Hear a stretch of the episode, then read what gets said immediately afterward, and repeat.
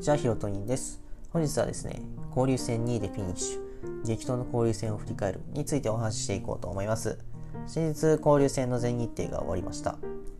阪神の最終成績としては11勝7敗と予想以上に良い成績を残すことができました。近年はパ・リーグの方がセ・リーグよりも力があり圧倒されている年が非常に多かったです。そんな中でも今年はセ・リーグ全体が頑張り、特にセ・リーグ首位の阪神は強豪パ・リーグ相手に大健闘。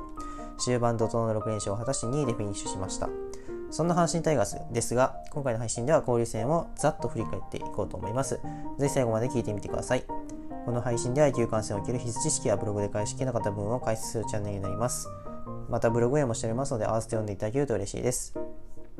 それでは早速内容に入っていくのですが、まずはじめに阪神タイガースの交流戦の振り返りを行っていくのですが、えー、それにあたり、阪神、今年の交流戦の良かった点、それを挙げながら一つずつえ振り返っていこうと思います。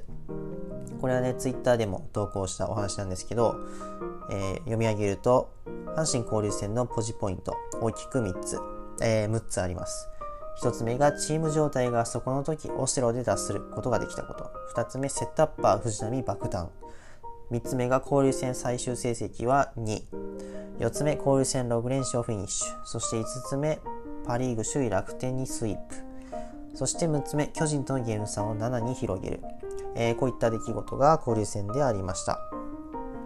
1つ目、チーム状態がそこの時オセロで出する。交流戦前半はなかなか連勝が続かないオセロ状態でした。えここでいうオセロ状態っていうのは白星黒星が連続することをオセロ状態と言っております。しかしこれはある種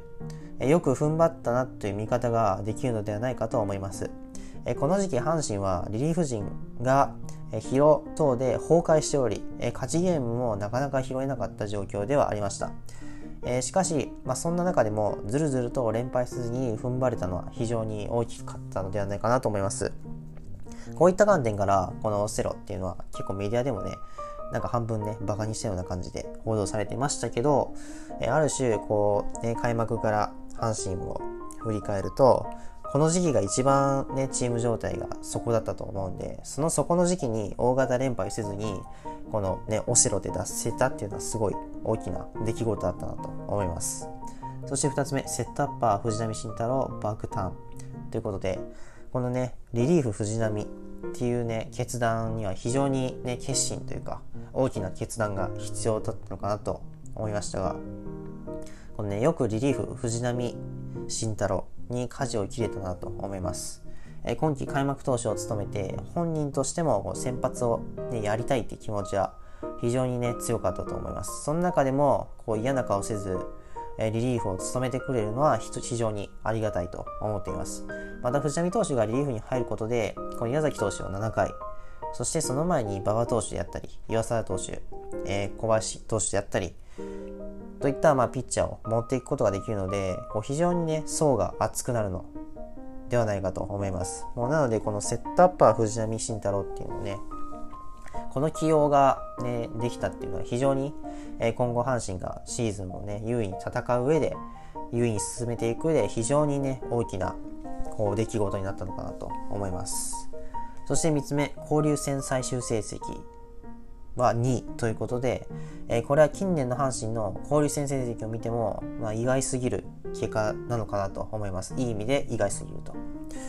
えー、ラジオでもお話ししたんですけど、こう交流戦前では、この阪神タイガースがこの交流戦を戦う上で、まあ、5分の成績で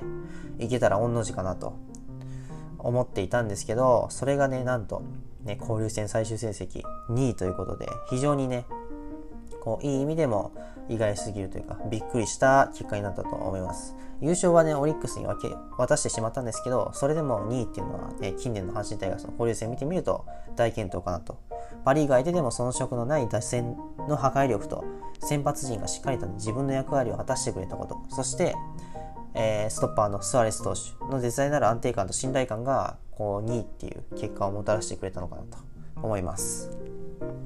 そして4つ目、巨人とのゲーム差を7に広げるということで、交流戦前は、え4ゲーム差だったんですけど、交流戦後は7ゲームと、え3ゲーム広げることに成功しました。で、7ゲームっていうと、阪神が今後の戦いで、まあ、5分の成績でいった場合、巨人が14連勝しないと追いつかない計算となり、非常にこの差っていうのは大きいということがわかります。で、交流戦前はね、阪神は例年、ね、交流戦に誤り強くないということから、失速のきっかけになるのではないかという声もね、周りからあったんですけど、で今回ね、そんな声を吹き飛ばすような結果を残し、かつ2位巨人とのゲーム差を広げることに成功しました。えー、交流戦明け、早速ね、巨人と3連戦が行われるため、そういう意味でもね、ゲーム差をこう7に広げられたっていうのは非常に阪神としては大きいのかなと思います。そして5つ目、交流戦6連勝フィニッシュ。そして6つ目のパ・リーグ首位の楽天にスイープ達成ということで、この2つをまとめてお話しすると、もうね、日本ハムと楽天相手にスイープ、えー、つまり同一カード3連勝に阪神タイガースは成功しました。今回交流戦を2位でゴール、フィニッシュできた一番の要因が、この日ハムと楽天相手にドイツカード3連勝したことではないかなと思います。しかしなぜ終盤にこのような大型連勝ができたのか。え個人的にはソフトバンクとの3連戦で巻き越したもののそこで悪いところを全部吐き出したことが非常に良かったのかなと思います。正直ソフトバンクとの3連戦は負け越したっていうのもあるんですけど、このね、あまりこう悪い部分がね、目立って、ね、目も当てられないような試合がね、3試合続いたような感じがしました。打たれるのはね、仕方ないんですけど、こう、イージーミスが目立ちすぎていた感じはありましたね。しかし今回の6連勝というね、結果を見ると、このね、6連勝する前のね、試合、3連戦だったソフトバンク戦で、この悪い部分を全て吐き出したような形に僕は見えるので、こう負け越したものの、こうチームにとってこのソフトバンクとの戦い、そして一緒に入って負け越したんですけど、そこでこうチームの悪い部分を、えー、吐き出したっていう意味では非常に良かったのかなと思いました。という感じで、ここまで交流戦の、ね、出来事というか、阪神として良かった部分、ポジポイントを上げてきました。えー、ここまでね、交流戦の振り返りを行ってきたんですけど、何度も言うように今年の交流戦はセ・リーグ各チームが非常にね、頑張ったのではないかと思います。その中でも阪神がね、終盤に大型練習を果たして交流戦を2位でフィニッシュできたっていうのは今後シーズンを戦う上で非常に大きな貯金、財産になったのかなと思います。交流戦明けは早速2位巨人と首位攻防戦が行われます。ここで勝ち越しができれば優勝へとね、近づくと思うので、ぜひ勝ち越しを狙って、こうチーム全員で力を合わせて戦ってほしいなと、えー、個人的には思っています。